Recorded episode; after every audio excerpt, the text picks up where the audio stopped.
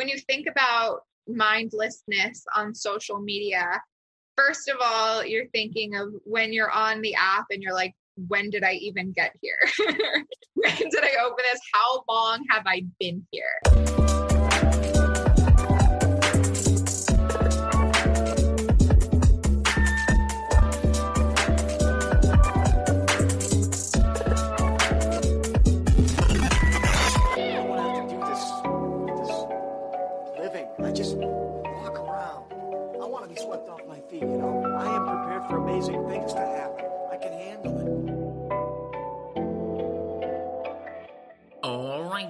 What is happening? I am Mal Foster, and you are listening to the latest episode of your third favorite, above average, but infinitely curious podcast, Dimed Out.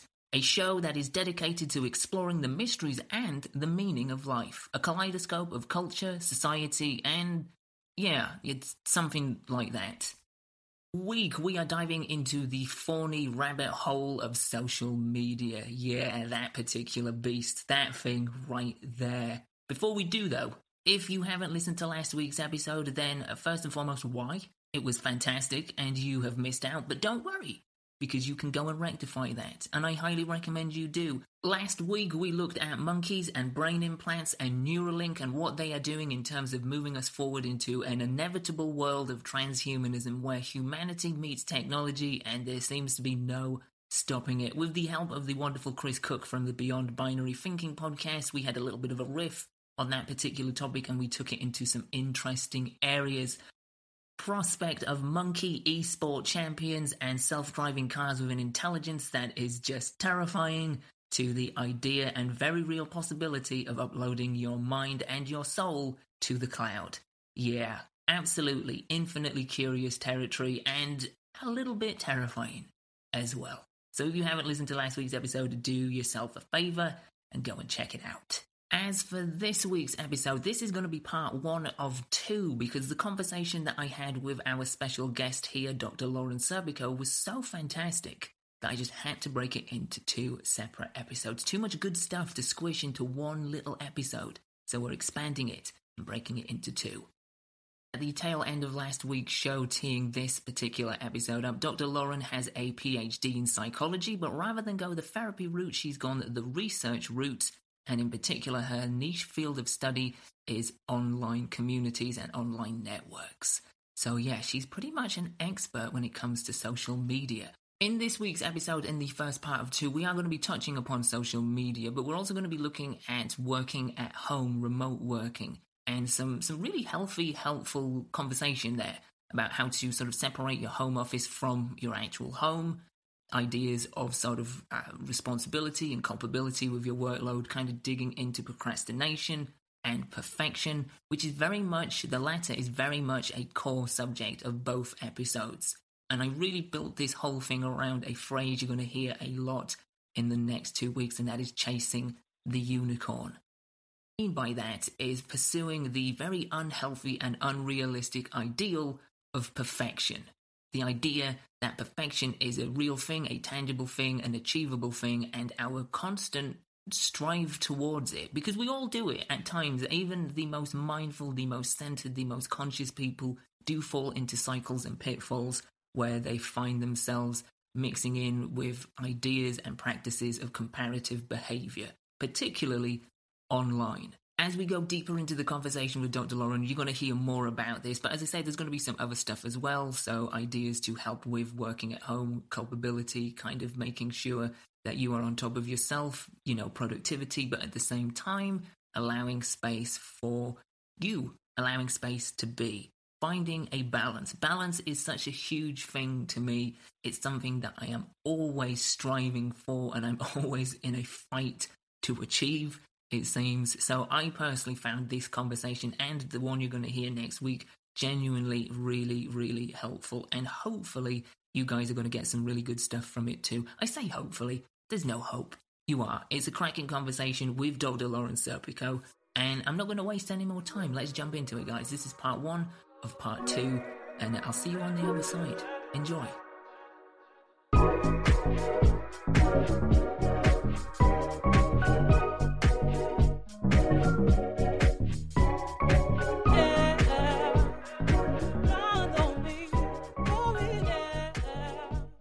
Have you been doing your what is it the WFH thing today? Um, yeah, so that's virtual. So I pre-recorded everything. Oh, cool. So they had their wellness tent open today. So that's where I had like a stretch led that lived on my Instagram TV. I'm not, uh-huh. I'm not sure how they're doing like the featured speakers and stuff, but I have a talk tomorrow where I just talk a little bit about working from home and kind of my field of psychology that isn't therapy and is more focused on social media. Yeah, that's cool. I imagine, I suppose, especially in the last year, uh, there's there's more, I suppose, interest in attendees for, for for talks and seminars and stuff about working from home and what have you. Because I mean, it's obviously been a thing before this, but you've obviously had a much larger influx in the last year. I've only worked remote. Like as long as I've been in a professional field, I've been, and I just took for granted like how intrinsic it's been for me. Because now I'm mm-hmm. learning mm-hmm. from like other people that I work with or people that are like forced to do it now, like the challenges they face when they are working from home. So it's something that I really like. It was such a natural progression that that never really changed for me on my professional right. end. So I feel like I've been yeah. definitely a source of knowledge for so many people, or just support in teaching them how to do it or how I've done it. But you really have to have a certain personality trait of like being able to take initiative and schedule your time. Otherwise, yeah. like too much flexibility and too much freedom like doesn't mesh well with the way that some people work. Absolutely. Like speaking with, with people back home and stuff, um, some people have really taken to it because they were pretty good within their jobs anyway, like whether they were sort of high up in their departments or they just worked off to the side at kind of making their own schedule. As long as they kind of had things that they had to have done by the end of the week, they were pretty good at just being like, okay, so we're going to break it down like this. But other people who kind of just and it's no disparaging remarks to to how they work everybody works differently but some people just do work better when they have a sort of timetable or a schedule or things put in place for them to kind of tick off so yeah i imagine there's been a big learning curve for a lot of folks or even if they're in a different location because that was the the struggle for me in the beginning was I lived mm-hmm. in a studio before this. So it was like my space to work and to also work out and to relax and to cook. So enjoyed like working yeah. at the library or walking at a coffee shop. So many of those things were closed.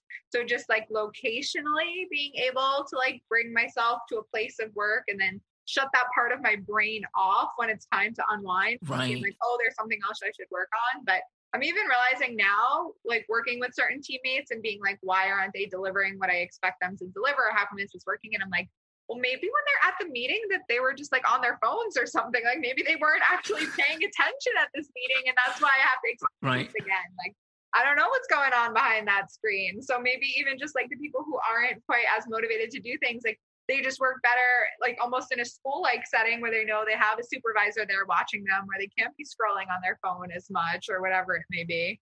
This is true. Um yeah like i i will find that when when this first started and i was just at home um, without a job just working for stuff and trying to get this up off the ground i would procrastinate like crazy because it's like i used to work in an office where my supervisor it was like a fish tank like yeah. his, he had like a separate little office with like a big window, and he could look over and see straight at you. So if you just looked like you were just dicking about on Facebook or something, you could just probably tell. I didn't have that here. I was just like, eh, I can do whatever I want. Fine. exactly, exactly. There's no fear of reprimanding. Yeah, and it's hard too when it's like a project that you're working on building your own because there really are no timelines or mm. expectations, mm. and you're like, oh, this is fine. And I feel like also perfectionism. Oh, big time. Sneaks up there too, where you feel like, okay, well, I'm not going to do this right now because I'm afraid it's not going to be that good, so I'm just not going to do it at all. Like mm. I feel that so strongly. So it's like sometimes just like setting aside time of like, well, I'm going to just work on this for 20 minutes, or giving yourself like very small, specific tasks to get done rather than sometimes having that big picture of like i have to do it all right now. Absolutely. Hold on. I'm going to show you something. Because uh, this is genuinely really good and i think this is really helpful to a lot of people that are maybe still struggling a little bit. And this is something that i've only just discovered. I can't find it exactly. But so my other big problem aside from procrastinating initially was once i got into this and once i got off the ground with what i was doing and had an idea of okay, so this needs done and, and A, B, C, D, etc. All the others. I found myself, and I do this with a lot of other projects. Once I'm in it, I'm in it. I, I can be in it all day. Yeah. And I can spend, I can literally get to the end of the day and think, oh, I wanted to do those other things, but I just got lost in that rabbit hole of doing this other thing, like working on artwork for one episode for like four hours. And I'm like, I didn't need to do yeah. that. So what I'm doing now, or I'm trying to do, it's still very much a learning curve, is I am doing little and I'm just going to just for listeners, if this does make it as extra material, I'm showing Lauren my little notebook. Is like a oh. series oh. of little jobs to do, but with circles and squares, and they all correlate to different aspects. And I leave them unfilled until I do them. And so I will break them down either on a weekly basis or a daily basis if need be. And then I can kind of just color them in. And it's just like that is that weird little sort of tactile satisfaction of saying, I've colored that circle in, I've got that job done. So now I can move on to the next thing. The key to any of my successes are colored pens. yes. And that's literally like I always just have things written in different colors, different places, because I think checklist, I forget what study it was or where it was. It was some emergency room or really high stress situations. And like the key to success was just coming down to like a simple checklist. And now it's implemented yeah. in so many different places where it might sound silly because it's so minuscule, but just mm-hmm. having a checklist of the things that you have to get done helps keep you focused and structured because then you might go off on a tangent, but like visually seeing the other things that you have to get done and knowing like, okay, well, this could be pushed off because this is a weekly goal or this mm-hmm. you know this could get done tomorrow or let me let me take a pause here go for a walk and come back because then sometimes i found because i'm always wearing different hats i'm doing a million different things in a day it's yeah. not even the different tasks that can exhaust you it's the energy that it takes switching from one to another Right. Okay. Yeah, that's interesting. Yeah, that's something that you don't often get um, to hear people talk about. But yeah, that does sort of sap you with energy, moving from one headspace to a next, even if they're within similar fields. You know, because you're having to adapt. Working remote, that's definitely a challenge that you feel, and in having like one of my jobs that's remote, my my boss liked having so many different meetings, but the meetings were kind of catered to everyone's different schedules and stuff. So just say you're meeting at eight o'clock in the morning, but this isn't really work that you were going to do until one o'clock. So now you started your brain with eight o'clock, then you're shifting right. energy to go into another project, and then you go back at one. You're already so exhausted from doing all that flip flopping rather than just kind of condensing, okay, well, when I work on these things, it's going to be, be between one and three, or if I work on something else and really accounting for that energy shift of in that transitional time is when I'm going to have my lunch or when I'm going to have a cup of coffee. So you're you're preparing for that and you're not just forcing yourself from one task to another because yeah. that's how I think by the end of the day you're just like what is anything. yeah, it, it, does help. I think it helps. Uh, uh, it's definitely helped me. What has also really helped me, and, and something you touched upon, which is really interesting, is finding space and time to do things that aren't productivity related. So, one thing, as I was saying, I can lose myself in tasks and then just not give myself the time I need for myself. So, I've made uh, certain little rules. Um, and this kind of this will tie into how our paths crossed actually is I've been making little rules for myself and I'm not too strict on myself if I break them, but they're just guidelines. That's maybe a better word to use actually. Rules is maybe a little too regimented. But one of them is to to give myself at least an hour of just no work downtime before even thinking about going to bed just so I can switch my brain off. So I've had plenty of time to get what I want to get done today, think about what's coming next, but allow myself some space to just breathe and just just be. Um, and the other is just breaking up my day, making time for other things that aren't this. And it's difficult, especially when you do everything yourself and uh, you've got a lot of things to do. But it's it's important to to kind of make the time for yourself. So that's something I'm trying to do more. I feel like as a society, we're like so conditioned to like think that self care is selfish or like taking mm. self is selfish so breaking out of that mindset where you have to take time for yourself in order to be there for others or to be successful in what you're doing. Otherwise, you're just always in overdrive. One of the many mm-hmm. hats I wear, I work for an app called Owaves. and it's a holistic day planner. So it shows your day as a circle, and you can drag and drop different icons that Oh, represent different parts of your day. So that way you're not just scheduling things that you have to do. You could schedule in sleep or eating or time with loved ones. And when we onboard someone new on the team or when we're working with someone, we have them create their ideal day. So when school or work, you don't have these obligations, what would your day look like? What would you put in there? And this kind of ties into what you're saying of taking that time for yourself. Because when you're thinking about what that day would look like, it's really unlikely that someone's going to put Instagram in their in their day for three hours right. scrolling through. But you might put taking a walk or painting or singing or maybe just these things that kind of go back to your childlike sense of self that make you feel happy. Sure. That that cliche of do more things that make you forget to check your phone. But Mhm. then when you're scheduling your actual day and you start to see these blocks of time that you have open, you may choose to go back to your ideal day and say, Hey, I haven't really thought about painting in a little while. Maybe I'll do that with this chunk of time. Or, oh, you know, this this seems like a good time for me to go take a walk. So really getting in touch of what you want your day to look like. And obviously a life without obligations that that's not necessarily natural, but you Right. always are going to have those chunks in your day that that belong to you. You know, no one should be working 12 hours around the clock, but prioritizing the things that make you feel good and that could really make you recharge your batteries then allow you to be more productive and be more effective at whatever it is that you're doing. I think you've really hit a key word there with prioritizing as well, which is something we don't. I mean, I say collectively we, and I mean that in the collective sense, we don't prioritize as much as we should do. Some people do a lot more than others. Some people are trying to, like myself.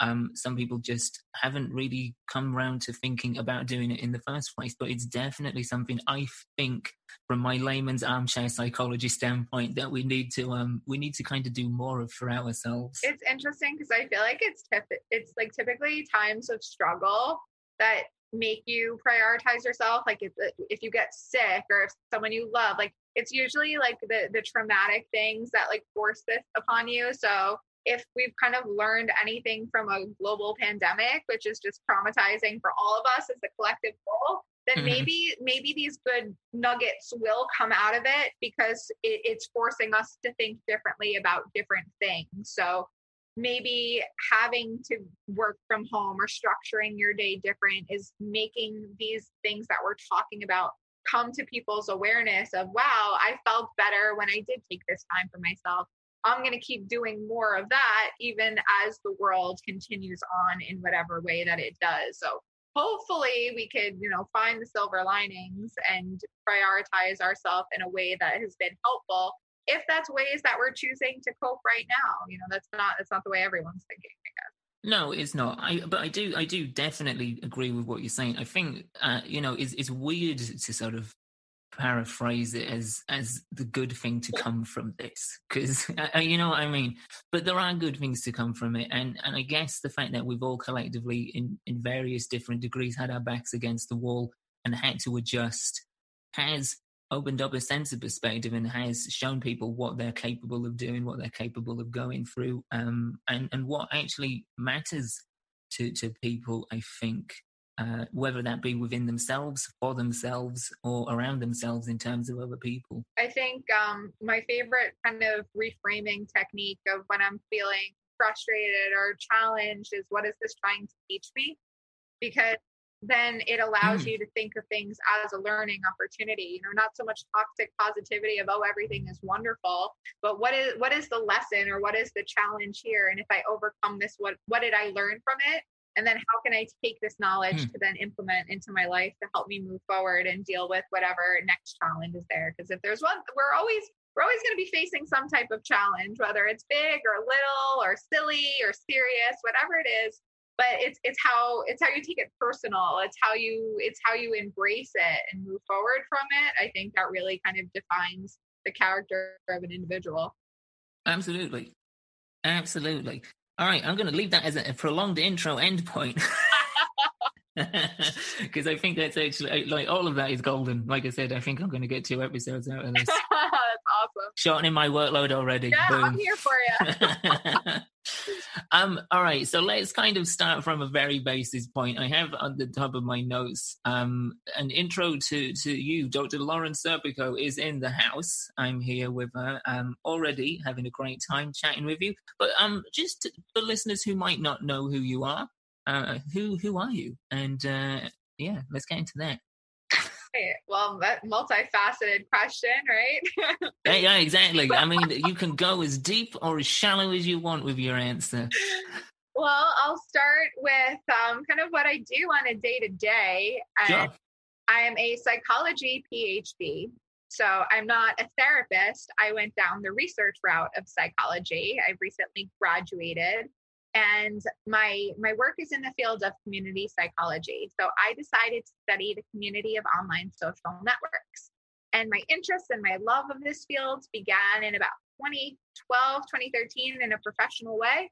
So on a technological timeline that's really about the time that instagram and snapchat were just babies getting started. So i was really interested as a millennial myself of learning right. everything there is about this field and going into college and going into my my professional world i was always interested in social media or digital journalism but with it being so new it wasn't really a path i could choose to take of oh i'm going to study this yeah. i chose to study psychology because my love of social really won over my love of media so i was lucky that not lucky mm. but keeping that passion in mind to allow those paths to cross after i really continued on in this psychology world and decided to pursue my master's and then my PhD because this is a, a path that I feel like I'm kind of pioneering. The research in social media is so new.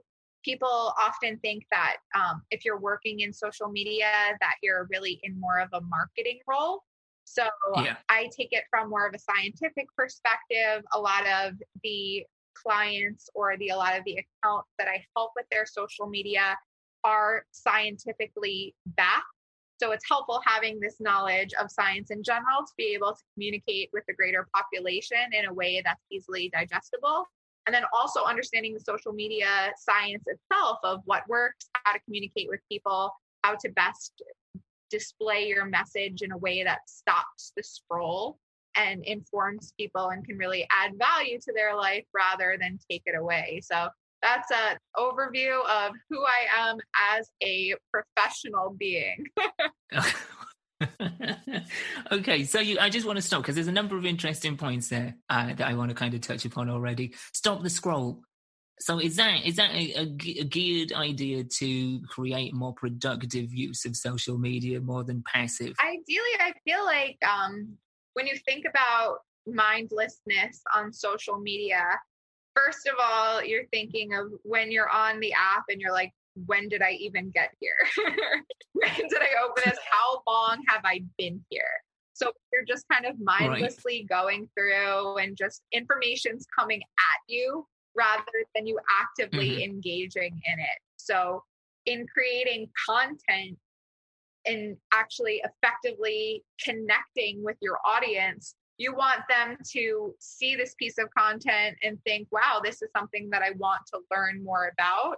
And flipping that part of their brain on where they're not just like passively having media happening at them. They're they're turning on their mm-hmm. their parts of their brain where they want to then engage and maybe remember what they've learned. How many things that you've seen on social media in a day where if you could write down as a challenge five things that you've seen can you remember them? And, and often not because we're not we're not really actively engaged in what we're doing. We're just kind of going through the motions. That's interesting. I'm going to pose that to listeners. There you go. That is a little challenge for you. So just think take a few minutes put this on pause. Don't don't stop it because you might get distracted and listen to something else. Just put it on pause and just think. Try and we'll we'll go we'll start with three to begin with and then if you can think of an additional two bonus points, then then excellent. You may win a prize. You may not, but you may or may not. No promises. a good a good practice in getting better at this is each day writing down one thing that you've learned from social media. Mm. Because then at the end of the month, you you've learned 30, 31 new things. Then when you're scrolling, you're like, maybe this will be my cool thing that I learned today. Right there you go. So there's there's a sense of intent there as well. If you kind of go in with that idea, it kind of helps, as you say, stop the scroll, and it kind of puts that seed of, okay, So let's let's try and get something from this other than just killing time. Totally. Cool. Um, so your background is in psychology, which leads me to ask: uh, Are you able to read my mind? Absolutely. Not. I feel like that would be the most exhausting superpower to have. if you think about all the thoughts you have yourself in a day and all the you're telling yourself, imagine if you could hear what everyone else is thinking as well. No thanks. It's hard enough dealing with what's going on in here yeah. half the time. I don't want other people's intrusive thoughts coming in. I only ask that as a little joke because if you if you follow Lauren, if you don't, now's a great time to go and do so. But you will see occasionally that this seems to be a reoccurring question that she seems unfortunately sort of plagued with. Um, is this is this generally something people have said to you, like when you've told them? Oh, absolutely. I feel like psychology is a field that people don't typically understand. So whether it's reading my mind or the question that I get more often than reading your mind is, oh, you're analyzing me. Oh, right okay. Now. now maybe now the fact that you asked that question, I'm thinking about, oh, well, why are they thinking that I'm analyzing? What do you have to hide? But like, no, this is why I didn't want to be a therapist because I didn't like right. I'm I'm much happier in my own little research world. Um, I never really it wasn't like the the statistics and the data that excited me, but I loved learning about social psychology and personality psychology. And when you think about all the information in your textbook had to come from somewhere, that's when you start thinking more positively about research. And that's why I love connecting with young psychology students and showing them what the world of research is like. It's not just working in a lab crunching numbers. If you have a topic mm-hmm. that you're passionate about, you could study that. You could research specifically and being a PhD is essentially being a creator of new knowledge because you're finding a gap in that research and you're the one to fill it. I imagine that's a very rewarding um, sort of avenue to be able to sort of open up people that maybe are a little bit hesitant about the field of research and be like, look, as you say, it's not just you in your lab coat crunching numbers, going through combs and combs of like data. You can specifically narrow it down to a niche area that you actually care about and dive into that and find out why that is what it is and how it works. Um, yeah, but that that's that's interesting that that you've had that posed to you. Like, are you analyzing me? It seems like a very quick hair trigger defense. and it's fun too because in posting that, that that really does allow me to connect with a lot of psychology majors because mm-hmm. people see that and they pass it along because you can all relate to it. Because if you study psychology, someone has asked you that, someone has, has wondered right. that. So it allows me to kind of poke fun at that question and also in a way that helps me engage with that audience where it's like okay well now now that you see the things that i talk about let me tell you a little bit more about how much fun research right. Yeah it's a good foot in the door to be like yeah I, I totally feel that far more than i should do. Okay let's see what else is going on here. I talked about guidelines and rules. One of the guidelines that I've set myself up for is is, is basically how we kind of got introduced on on the gram is one thing that I personally have been trying to do more of is is stop the scroll, is kind of being more of a productive user. And I set myself a little goal a few weeks ago now, I think, uh, to no longer just heart people's posts because it's meaningless. I mean, it's nice and everybody's conditioned to that weird little micro reward system that we've been kind of cultivated to, to really thrive upon. Um, but really there's there's no substance to it. It's nice and it's but it's fleeting.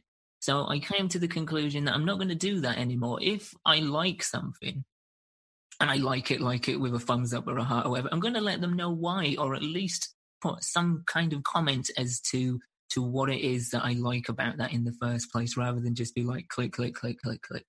And I think you saw that and you made some comment, and then I looked on your profile, and then we got into this post, which I'm looking at right now, which I absolutely love, says perfect does not exist. And that's the main crux of what I want to talk with you about today, Dr. Lauren, is the idea of perfect and comparative behavior. It exists obviously in the real world offline, but I think it's very prominent online. So, yeah, perfect does not exist. Chasing the unicorn, the idea that everything has to be to a certain standard, we have to be as good as, if not better than the next person, especially if you're in a similar field.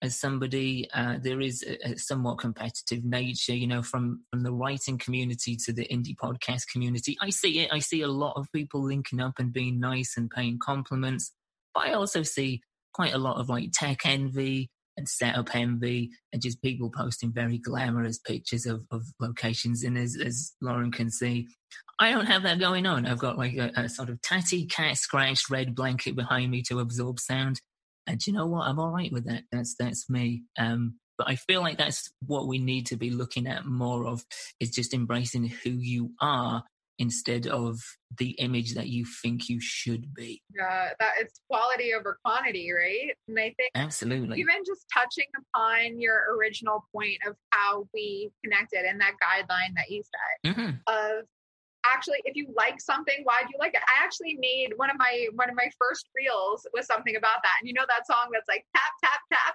and yeah yeah. Like what one of me is like just tapping through going like this. And then another me shows up with glasses on and i'm like did you did you really just like that? Like what like it? Like if you like it why don't you just say something if you just tapping through? So i think that's so important because in instagram just say or on social media going back to this unicorn you want to be the unicorn that has a million followers, right? And mm-hmm. everyone wants to grow on Instagram, but no one wants to connect. no one wants to take the time to foster good relationships and to actually right. engage with other people. They just want more eyes on them. Well, why?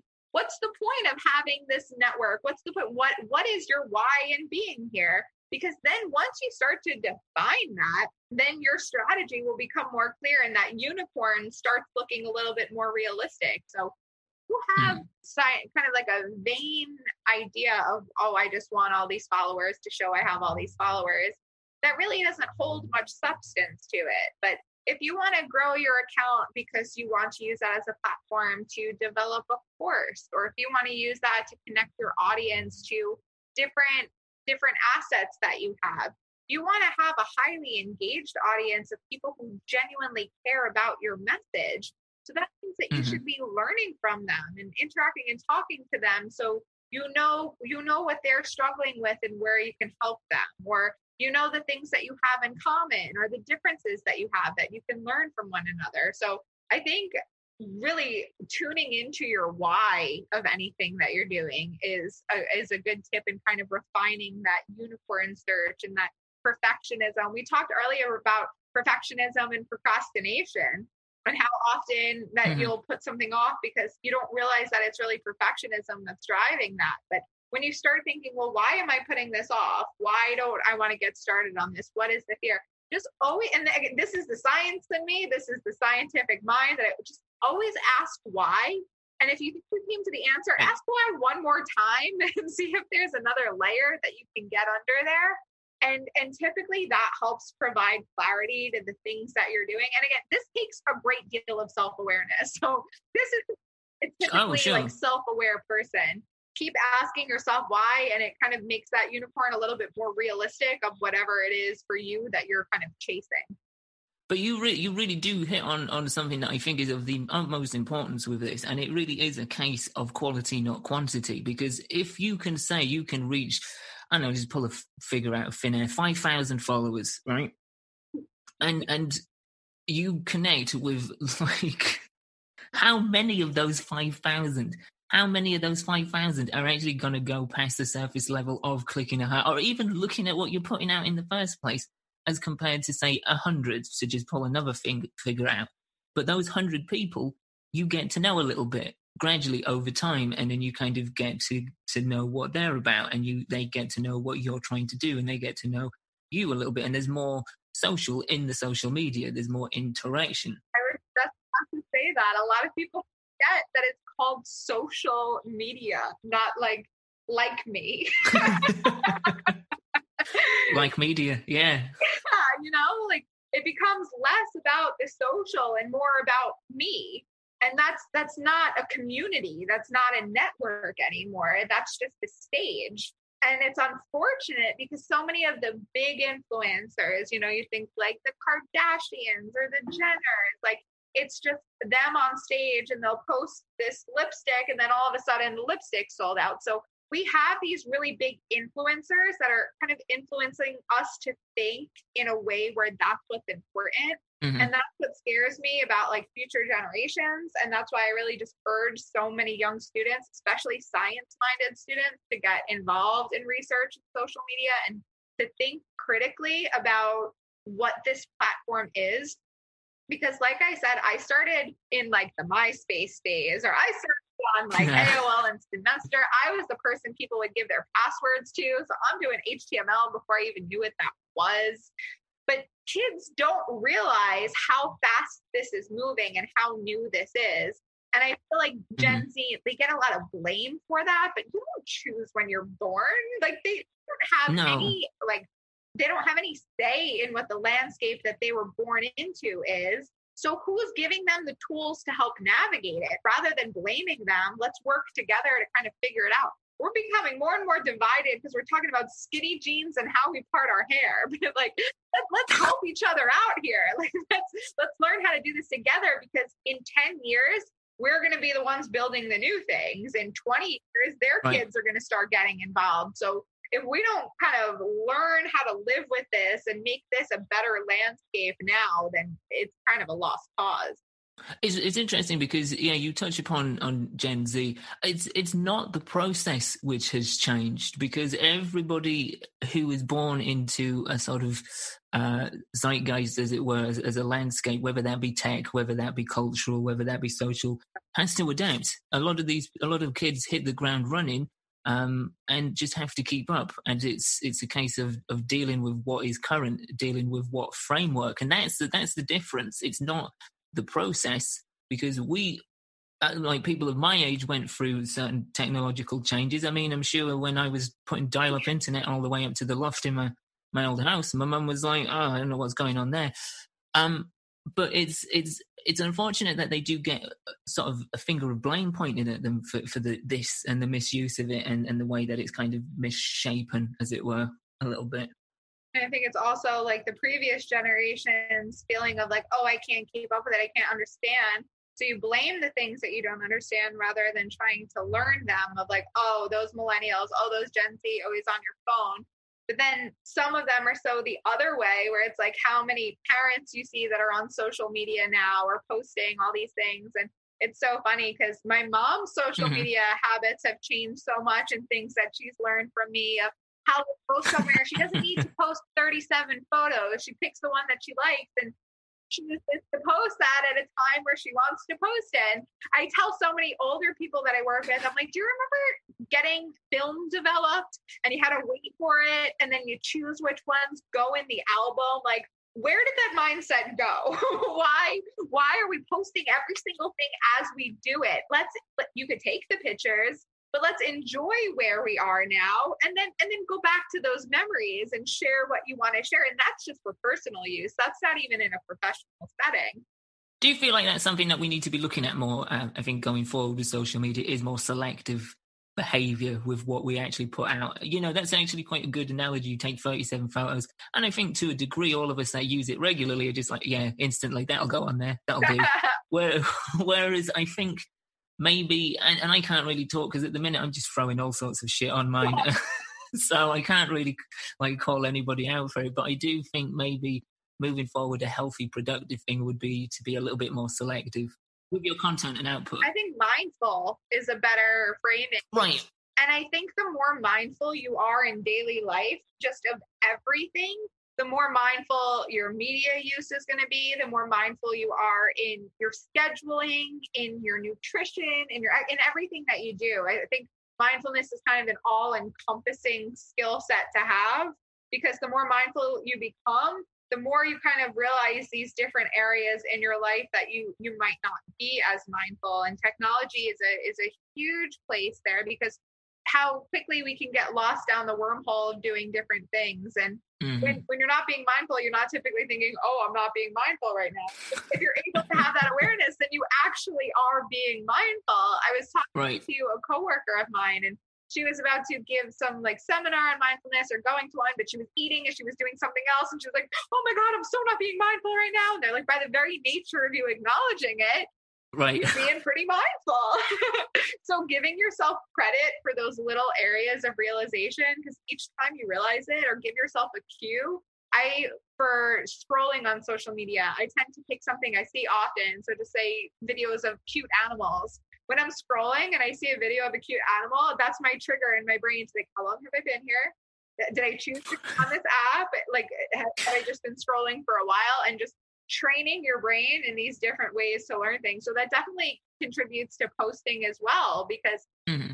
whether you're doing it in for me, I've been in the professional field of social media for so long. So if I didn't have mindful habits in my own social media use, I would have burnt out.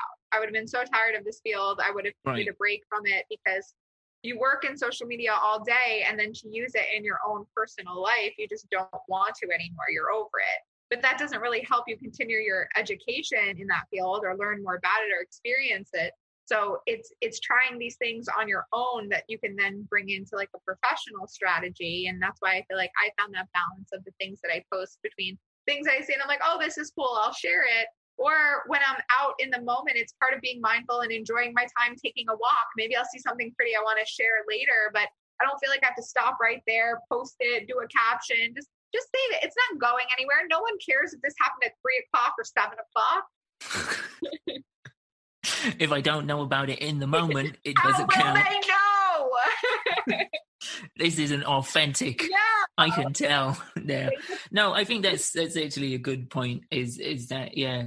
I think it's very easy to fall into a, a trait of uh, of document. I mean, uh, look, I love documenting stuff. I, I, I, do a podcast for fuck's sake. I also wrote a travel memoir, so I just I, I'm the worst person to tell anyone not to to document stuff. But yeah, I like the idea of being uh, uh, selective or trying to be selective. But as you say, it doesn't need to be done in the moment. If you see something that looks nice, absolutely take a picture of it, but just put it away. Enjoy it for what it is. Be there, be present, and as you say, uh, be mindful about it or try. You know, uh, how are you going to document this moment and talk about the moment? Well, when you were in the moment, all you were just you don't really have much left to talk about at that. Well, that's point. when I pull out my memo uh, from my phone and I just record a slight yeah. thing about how right now I'm not going to post this, guys, but I want to tell you how I'm feeling about deciding not to post it.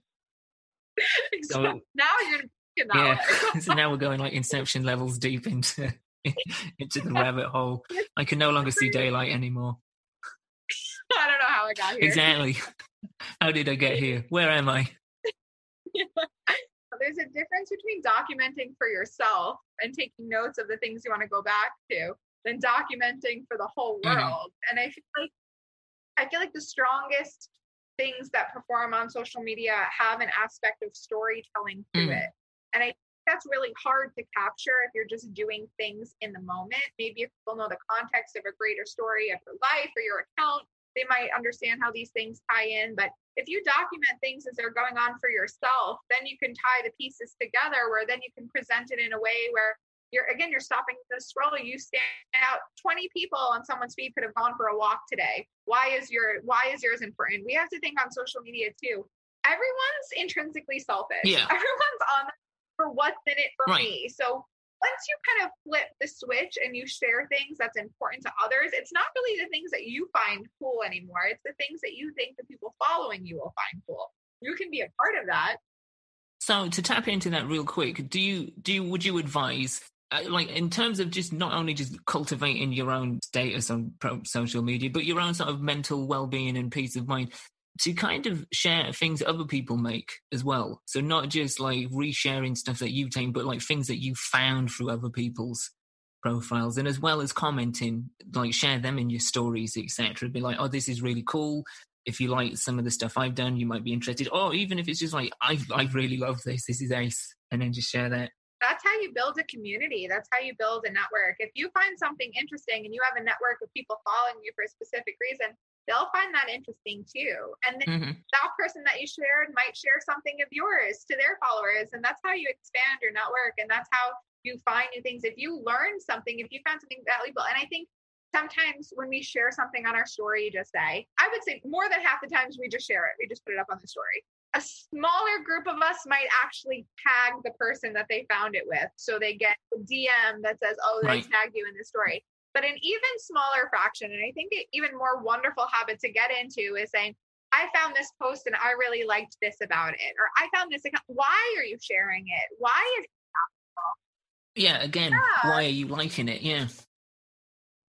I think that also goes a long way to making the whole experience um, more um, outside rather than insular because it's it's not only stuff that you haven't created, but it's giving other people an insight into why you like something else that somebody else has put out there. and it might inspire a different type of thought that someone might not have seen or maybe they see it and they think something differently and then that'll start a conversation between you and someone else on someone else's content so maybe it's not necessarily your content that you're talking about but now you're forming a new Right. relationship or a new connection with someone who's talking about something that you've shared so it's really it it, it's this like online portfolio that we have of things that we find and things that we create. And the more that you kind of think of it as such rather than just a stage or a showcase, that's when like that social part happens because of the media. Just going back to what it is, is social media. yeah, putting the social back into social media. Ah, that should be a bumper sticker. it really should. I love, I love, I love I love carpet. I love desk. Are you just looking at things and saying that you love them? I love carpet. I love carpet. I love desk. I love lamp. Do you really love the lamp, or are you just saying it because you saw it? I love lamp. I love lamp. Bow, bow, bow, bow, bow, bow. All right, gang. So there you go. That is part one of two of our conversation with the wonderful Dr. Lauren Serpico. I did state, I believe, at the top of the show that she is a bona fide expert in her field. And I think now that you've reached this point of the episode, you can understand why I made such a bold claim. Absolutely cracking conversation with Dr. Lauren, getting into some really interesting and, dare I say, important issues. But if you think this week's episode was good, oh boy, just wait. You better tap in to next week's episode. See what I did there? Yeah, we're going to be digging deeper into some of the previously established themes and ideas on this episode, but going, yeah, with, into it with much more depth. And we're going to be opening it up to some interesting areas. So the main focus is on chasing the unicorn, the idea of comparative behavior online, but we're also looking at just the use of the internet and social media as a whole and asking the multi-dimensional question of is social media actually a bad thing? To which there are many cases for and against and there is plenty of space in between those two hard polar opposites. In this episode we did touch upon gen z. In the next episode we're going to be digging into that even further because I do genuinely feel that is an important discussion to be had. And the areas we take it are really fascinating. We're going to be looking at the double edged sword of micro content. So, Instagram Reels or TikTok as an entire platform. The idea of how creative content is being made with restrictions and parameters, but it is feeding into a short attention span. We're also going to be looking at just social media use as a whole on the younger demographic and how that is possibly speeding up childhood, how that is maybe taking away a sense of naivety and just childlike wonder because there is this expectation and pressure. So, yeah, a lot of really interesting and, as I say, kind of important areas we're going to be diving into next week. So, do make sure you check it out. Speaking of amazing things that you really do need to check out, you can find more of Dr. Lauren's insightful, fascinating, and all round fantastic content over on Instagram. You can find her at dr.lauren.serpico. You can also, if you have a look in the show notes, you can find a link to it there and a link to everything else related to Dr. Lauren and what she has got going on over in the show notes, either on the website dimed-out.com or in the show notes on the very device you are listening to. And if you take a second whilst you're there, you will also see a whole bunch of links related to what we're doing here at Dimed Out. You will see our coffee page link, which allows you to give a one off donation if you want to do that. If you've enjoyed what you've heard here or in previous episodes and you want to help support the show, that is an option available to you. If you really like what you've heard and you want more content, you just crave it, you need it, then that is an option available to you as well via our Patreon page. You can see a link for that in the show notes as well. Of course, the most tried, true, and tested method of supporting what we're doing here at Dimed Out is simply to subscribe if you haven't done so already. We're available on your favourite podcast platform. Just seek us out. I mean, presumably you've already done that, so just go ahead and click the subscribe button. Not only does that help us out somehow, some way with algorithms and internet magic and alchemy, I should have really asked Dr. Lauren about that. She probably knows how this works. It helps us out enormously and it also allows you to get every single episode moving forward without having to do anything else. Just a one time action. Brilliant. Ratings and reviews, of course, help tremendously as well. So if you want to help us out even further and spend just a few moments of your time, you could give us a rating and or a review. And that also does all the internet stuff that makes this better. yeah, something like that. It, it helps, I know that much. And on that very clueless note, that about does it for this week's episode. As always, thank you for listening. Look after yourselves, look after each other, and until next time, keep it dimed out.